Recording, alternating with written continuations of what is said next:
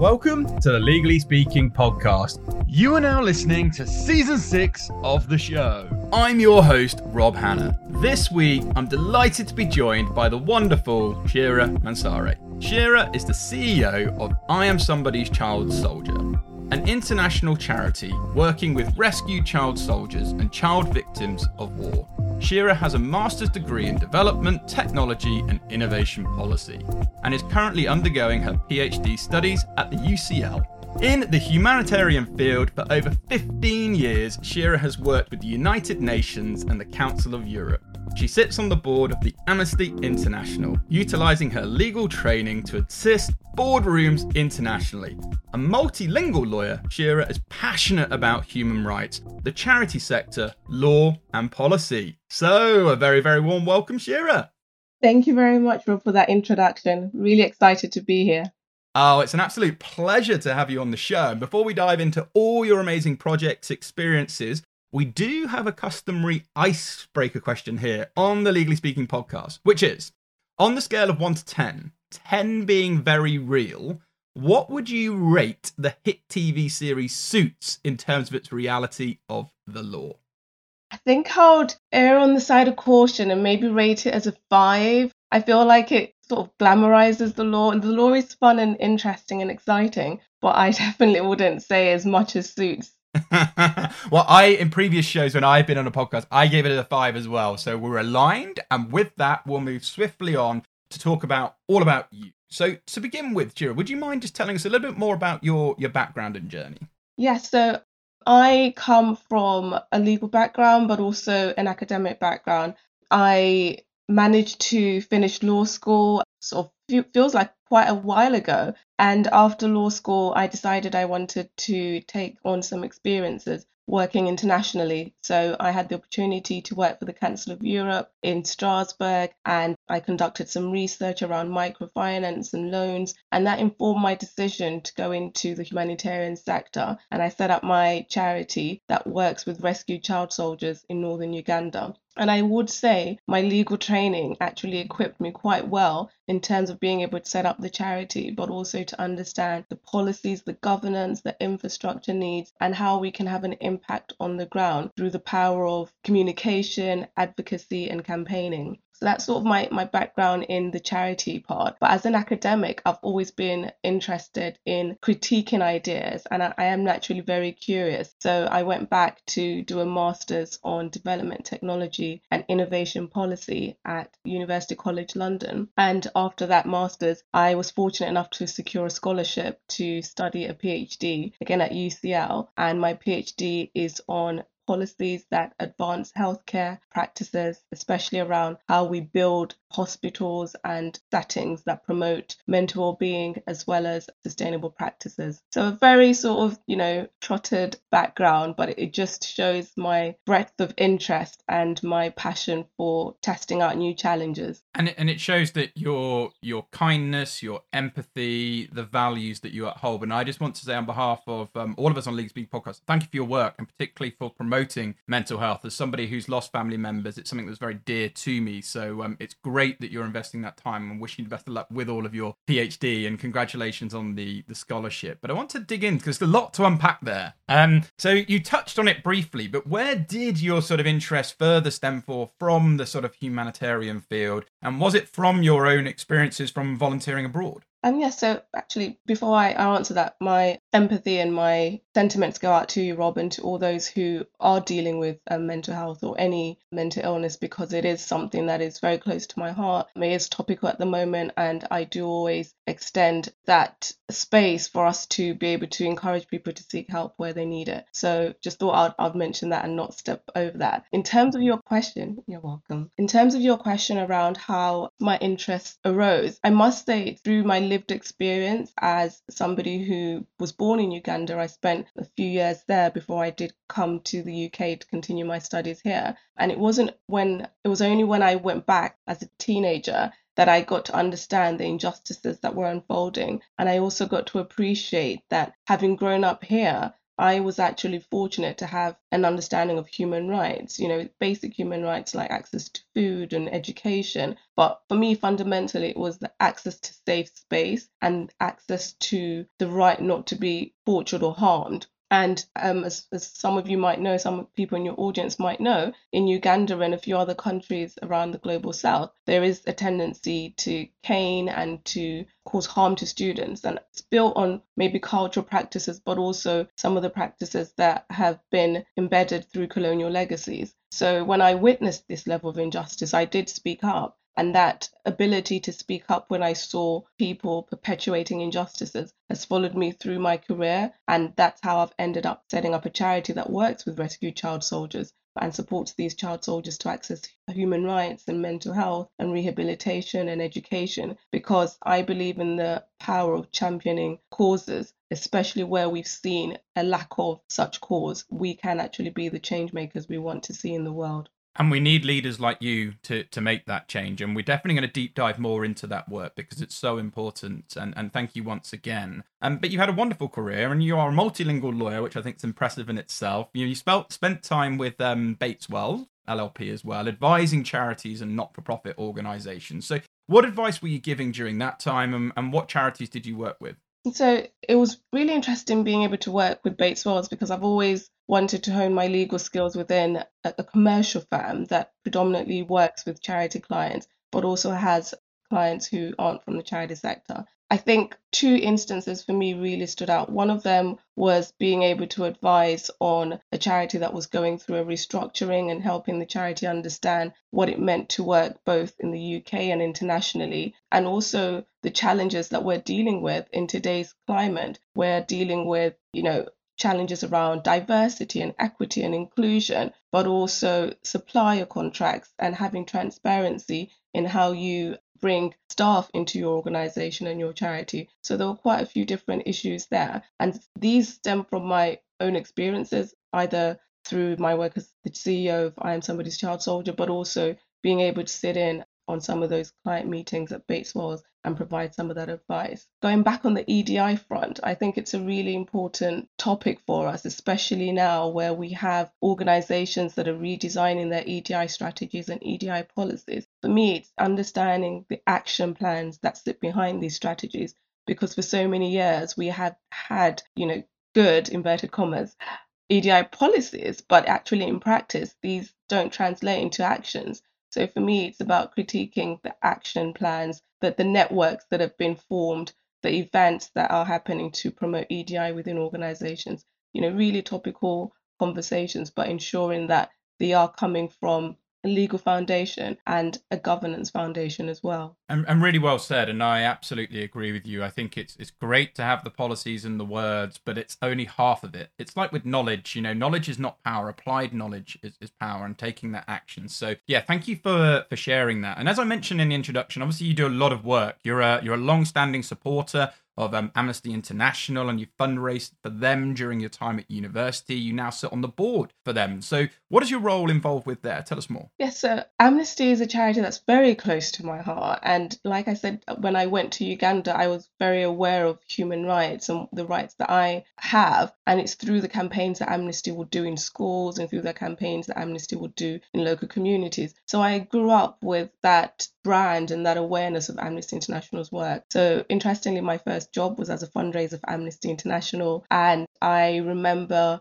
speaking to individuals on the streets, in markets, in shopping malls, and really conveying the passion for human rights. And then obviously it's amnesty. But for me, it was always making sure that people were clear that we are advocating for fundamental human rights the right to safety, the right to not be tortured, you know, really important rights that when you're in a Western country, you perhaps sometimes underestimate the importance of it, as opposed to when you're in a country that doesn't have these basic human rights and you see injustices prevailing on a day to day basis. So I think after fundraising for Amnesty International, I wanted to be a human rights lawyer. I wanted to go away and save the world and make a difference. But I think my experience at the Council of Europe quickly informed me that there were other ways that I can make a difference. And I actually wanted to be Im- immersed with the beneficiaries and in the communities and really seeing what the beneficiaries needed. And my breadth of um, knowledge and curiosity as well meant that I could think of different ways to have an impact and not just as a human rights lawyer. So being able to progress into Amnesty International when the opportunity arose, I jumped at it. I was like, that would be incredible being able to sit on the board of uh, one of my favorite charities in the world. And in July last year, I joined the board, um, and some of the activities I've been involved with has been around EDI because for those who are Amnesty supporters, you would have seen that in the past we have had some instances of race, racist allegations, as well as we've had a report produced that identifies the culture and the practices there. And my passion is to support Amnesty through this period because I firmly believe that if we as an organization can put down some good practices, you know, a roadmap to how we navigate this new scene and this new territory, then that is a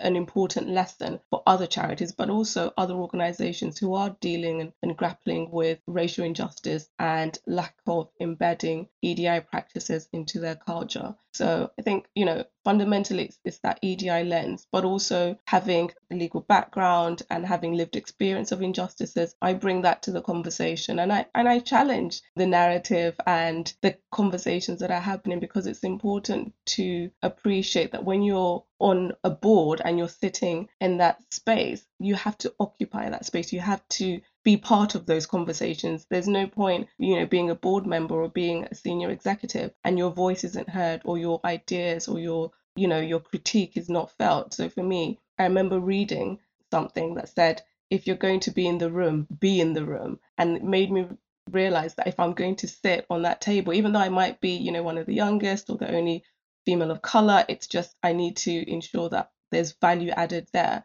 and that I leave each conversation feeling like I've, I've had an, an impact and I've made a contribution to to that debate. Yeah, I think that kind of sums up my experience. I'm very passionate about it, as you can tell, and I could probably keep talking at that for a while. Well, I'm I'm hearing the passion ooze through, and there's so many nuggets there because um, yeah, my mentors say to me, don't just show up, show up and be present. And you know, and, and I learned from Dr. Demartini just the other day actually about you know I love the fact that you're challenging, and he said because so many people don't be due to fear you know. Fear is your friend you know and i think that's really you know the way sometimes i encourage people to look at things. Time for a short break from the show. Are you looking for a way to get your firm working more efficiently and profitably while ensuring a better work life balance for your team? Well, if you haven't considered our sponsor Clio, I'm here to strongly recommend that you do. I absolutely love working with Clio. Not only is it the world's leading legal practice management and legal client relationship management software, it also has a really solid core mission to transform the legal experience for all, something I personally support. What sets Clio apart for me, it's their dedication to customer success and support. There are lots of legal softwares out there, but I know from talking to Clio users that their support offering is miles ahead of the rest with their 24 5 availability via email, in app chat, and over the phone.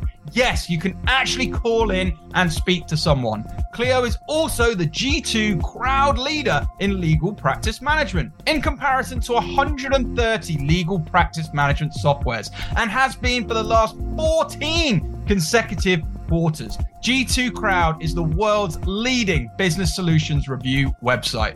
You can check Clio's full list of features and pricing at www.clio.com forward slash legally dash speaking. That's www.clio.com forward slash legally dash speaking. Now back to the show. I guess we need to continue talking about other things that you've been involved with because you also had the opportunity to work with the United Nations, Financial Ombudsman Service, and the Economic Affairs Committee of the Council of Europe in Strasbourg. So, what were your experiences in each of those organizations and what did you learn? Yeah, so at the United Nations, it's interesting because I, I always had that as the pinnacle for me in terms of career and you know it is still an organization I aspire to to work at in a senior capacity. But when I did have the opportunity to go there, it was through a training program where they were upskilling policymakers and policy advisors. And being a CEO of a charity that works in Uganda as well as is registered here, I was fortunate enough to have that opportunity extended to me. And three things for me stood out from that training. Number one was to allow organizations and local grassroots charities on the ground in the global south to tell us what their problems were and what their solutions uh, could be. So, moving away from that stereotype of West is best or let's translate knowledge from the global north to the global south. It really challenged that way of working and encouraged us as leaders to ensure that we were co creating solutions and that we were embedding a participatory approach in our interventions. And the second thing I learned is to allow children to flourish in a safe space and to expose them to opportunities that involve and promoted technology. So, you know, in, in the global West again, uh, global North, sorry, we have access to technology, to laptops, to, you know, all kinds of digital interventions and infrastructure. But unfortunately, in rural villages and rural communities in the global South,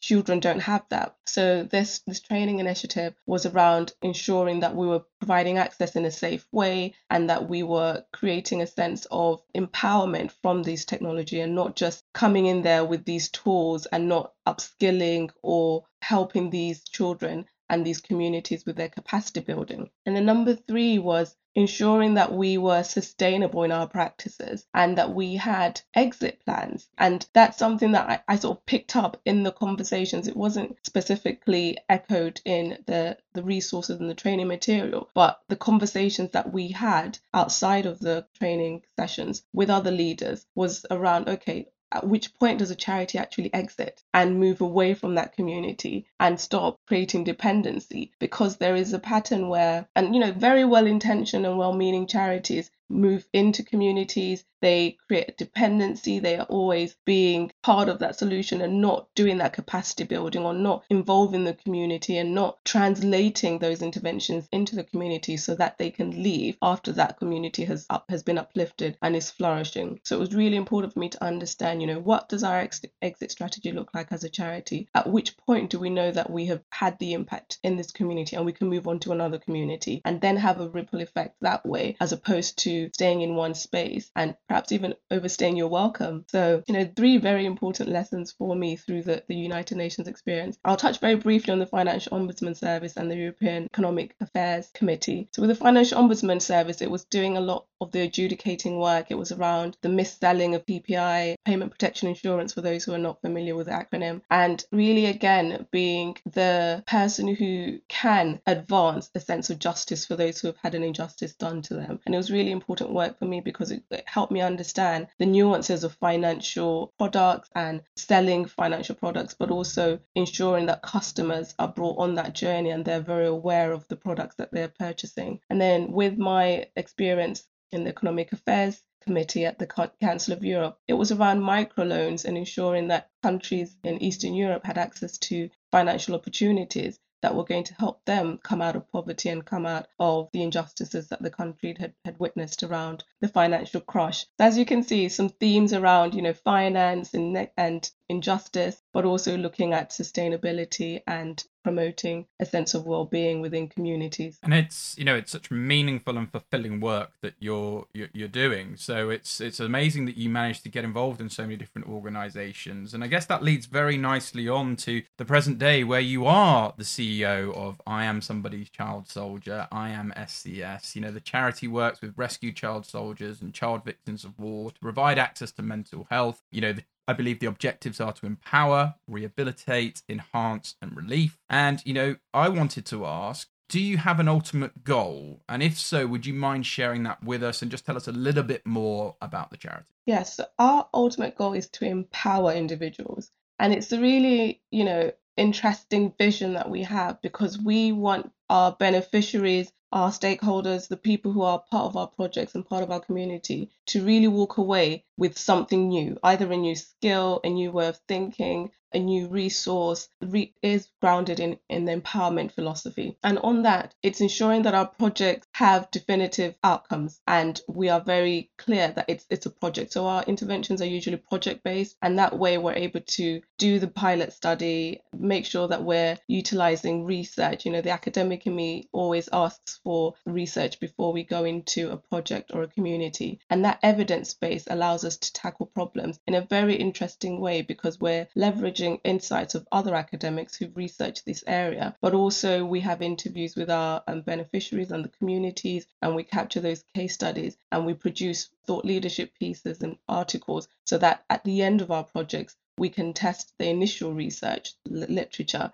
with what we've been able to deliver from the project base and also what we've been able to write up as a result of our project. And then we're adding value to the academic debate and academic discourse, but also to that community because we then have a, a way that we can show them how to move forward with it. So it's it's almost like you're packaging them with some tools and resources in a write up. So any other organization that wanted to take that project forward or wanted to come in and pick up from where we left off has some reference points. So that's the empowerment part. I think the key objective for us is to ensure that we empower students. So we work through a very clear model where we partner with a, a school in northern Uganda, and this school has a, a large number of former child soldiers and victims of war, and children born in conflict, women who have suffered violence in conflict, and young girls who suffered violence in conflict. I do say women because a number of child or former child soldiers, by the time they return back home, they are approaching either teenagehood or early adulthood. And these schools are very important because they provide an access to that knowledge base that they have missed out on due to being in the war or being away from school. So by partnering with schools, we're able to have a center for our work and we're able to monitor students as they progress through that school and then also deliver interventions that support students to access education, but also see where they are from a mental health perspective, um, see where they are from a psychosocial support perspective, and bring in their caregivers and their um, teachers into that intervention. And by embedding it that way in the community, again, it's thinking about the sustainability model and how we move forward at the end of that project and where we have the impact and the lasting legacy as well. No, and that's such a great word to use at the end because it is a legacy. And, you know, I love that you're providing this platform and there's clearly a process and everything you're thinking about to ensure this this is sustainable. It's not just another thing that's happening and cropped up and will go away. This, you know, and I can hear just the richness in your in your voice how much this means to you. And as you've touched on there, the charity also focuses on that raising awareness attached to mental health across Africa um, but also, I wanted to ask what action do you think the education institutions or the government need to be taking to challenge the social stigma in Africa? Brilliant question, Rob. I think for me, it's partnering with other institutions in Africa and Global South. I think there is a lot of richness to be had from these co creation models and partnering students together. So, interestingly, our charity has just finished a universities challenge where we had students from University College London, where I'm based, and students from three universities in Uganda all work together to create solutions to four global challenges that we identified identified. And these four global challenges were food security, electricity, education, and economic. And by having four clear challenges, we paired students into groups of eight. We had over 200 students sign up for the challenge. It goes to show you how much students are very passionate about creating solutions for themselves. Um, and because there were master level, um, actually a few undergrad level students as well, it ensured that there was a breadth of expertise that was coming through. And it was all done online. So we had to upskill them on how to use Zoom, how to create PowerPoints, how to um, share resources Miro, the you know all these really brilliant interventions and resources that we've been privileged to have access to um, in the West because we've had to transition to learning online. But we realized that students in different universities across Uganda hadn't built that confidence of online learning. And if the world is transitioning to a lot of online learning and online presentations, we wanted to support these students to build their skills and competencies that way. So through this university's challenge, students were able to come up with a solution in only one week. Um, and we were really impressed with the results that came out. There was a winner. The winning team did manage to walk away with a headset and a microphone and, you know, just some really interesting gadgets so that they could progress in their uh, learning, but also they can really access the beauty of online learning and, and collaborating. So, back to your question around what universities and governments could do, I think it's really encouraging the collaborative aspects and working together, but letting the younger generation take the lead in the innovations and the interventions. Because for those of you that might know, we're going through a youth dividend where in Africa, the large proportion of the of the large proportion of the population is the younger generation. And that means we really need to upskill them. We really need to give them the mic and we need to ensure that interventions are grounded with their knowledge and their buy in because they're the ones that can take it forward. And back to that piece of legacy, you know, they are the legacy. And they absolutely are, and, and thank you so much uh, for highlighting that and, and just giving us some some, some more context. Um, it's been a fascinating discussion. I just wanted to ask, could you explain what is psychotherapy support, please, and you know why is psychotherapy a part of I am SCS? Yeah, so with our psychotherapy interventions, we utilize different models, and it's again ensuring that we are utilizing models that are suitable to the local context. So we do group sessions where children can talk to each other. We do storytelling circles. And storytelling circles are a really interesting intervention because they create a safe space but they are in, told in a way that students can tell their experiences in form of a story. So that child doesn't feel like they're talking about themselves and so they're that one step removed but it also gives us as facilitators of those story circles an insight into what that child might be dealing with. And then we can refer them on to specialist interventions and specialist care. One story i can share from story circles is that by encouraging students to have story circles with teachers listening in or if and we do them in quite small numbers, so not more than 10 group, um, 10 students per, per circle, um, we were able to empower a teacher to actually share his story and how he was a former child soldier. And his students never knew that. And it's because of that stigma that's associated with being a former child soldier. So, by the teacher seeing the bravery in some of these children and sharing their experiences and how other students were empathetic and compassionate, this teacher also had the courage and, and bravery to share his experiences. And that really connected the students and the teachers.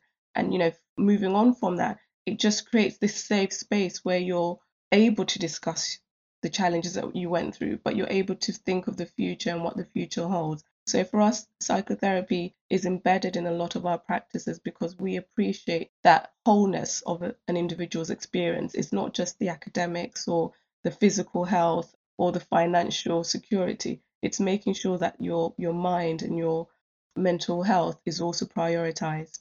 Yeah, and again, such meaningful, powerful words that you know absolutely support on the Legally Speaking podcast. So again, thank you so much for for sort of articulating that and and just explaining you know the works that are done. I did want to ask before we we look to wrap up. You know, in your interview with the Women Economic Forum, you outline, I wish to ensure that IAM SCS acts as a vehicle for successful analysis and implementation of health policy in Uganda. So, what are the future plans that you have for IAM SCS? Brilliant question again. I think for me, it's understanding the power of academia and how we can create knowledge outputs and research and progress the academic discourse in this space because you know the health policies that are currently in effect in Uganda are sometimes heavily embedded in western principles. So for me it's understanding how my academic research as a PhD scholar can inform these health policies and how I bring together the evidence base to perhaps even challenge some of the existing policies not from a, a space of breaking down the good work but advancing that and critiquing that and pulling together where resources can be plugged in to address the gap. So the future for I am somebody's child soldier is ensuring that we're contributing knowledge outputs from an academic lens, but also from our policies and our interventions, and then working in collaboration with universities and governments to bring this knowledge to them and to support them in how they translate that into interventions and further policies as well.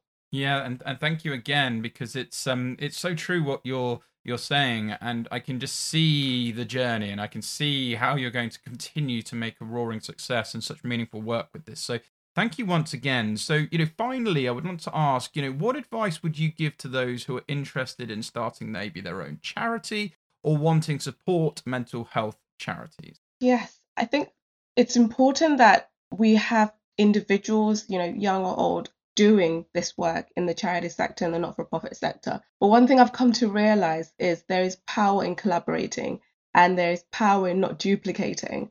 A critique I have, and it's a personally held critique, is that there is a lot of duplication in the charity sector. And I really do echo the need for us to collaborate.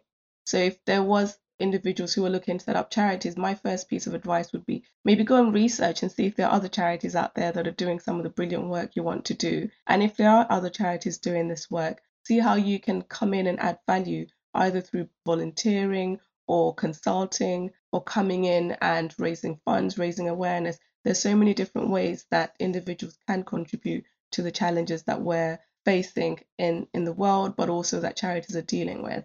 And then the second piece of advice is to have local interventions. So sometimes we want to set up these grand, big international projects and international charities, but there is still so much that can be done locally. So whether you're living, you know, in London or anywhere in the world, see what needs to be done at home within your community. And that way you can see the intervention, you can have direct interactions, and you can really be the advocate for change. And the number three for me is moving away from the mindset that we can go into these spaces and inverted commas save people.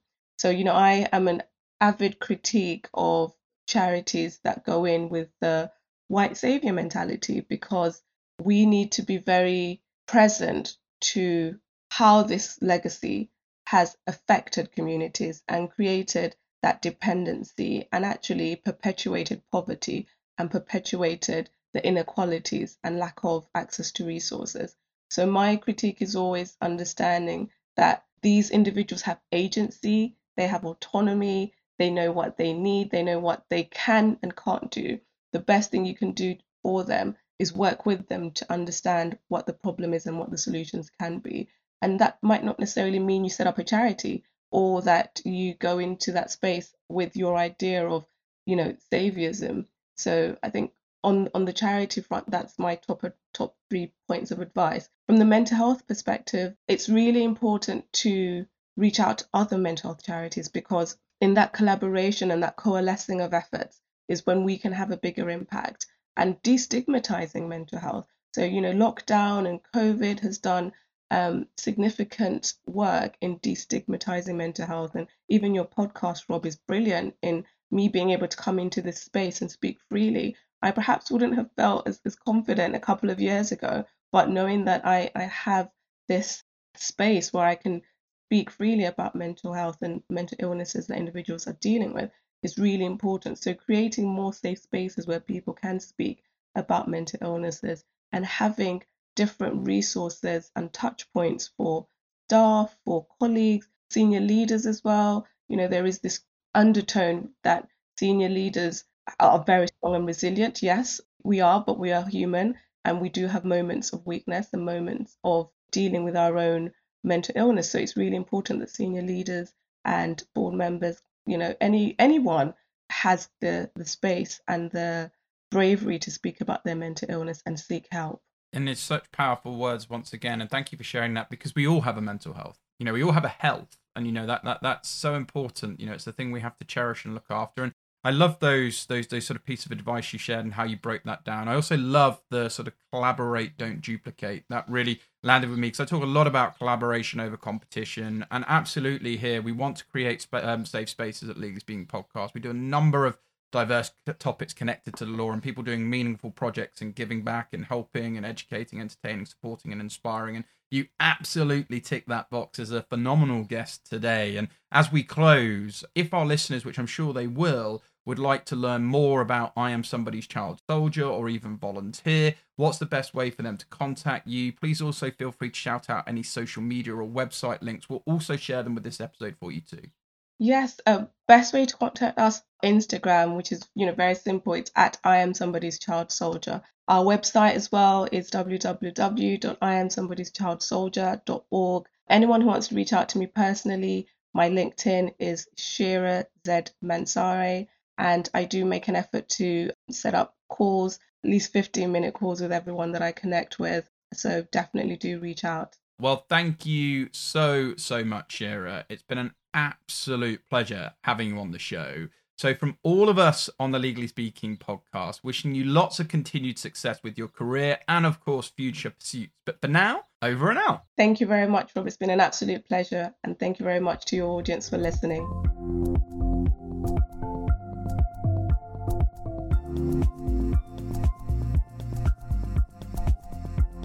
Thank you for listening to this week's episode. If you like the content here, why not check out our world leading content and collaboration hub, the Legally Speaking Club, over on Discord? Go to our website, www.legallyspeakingpodcast.com, for the link to join our community there. Over and out.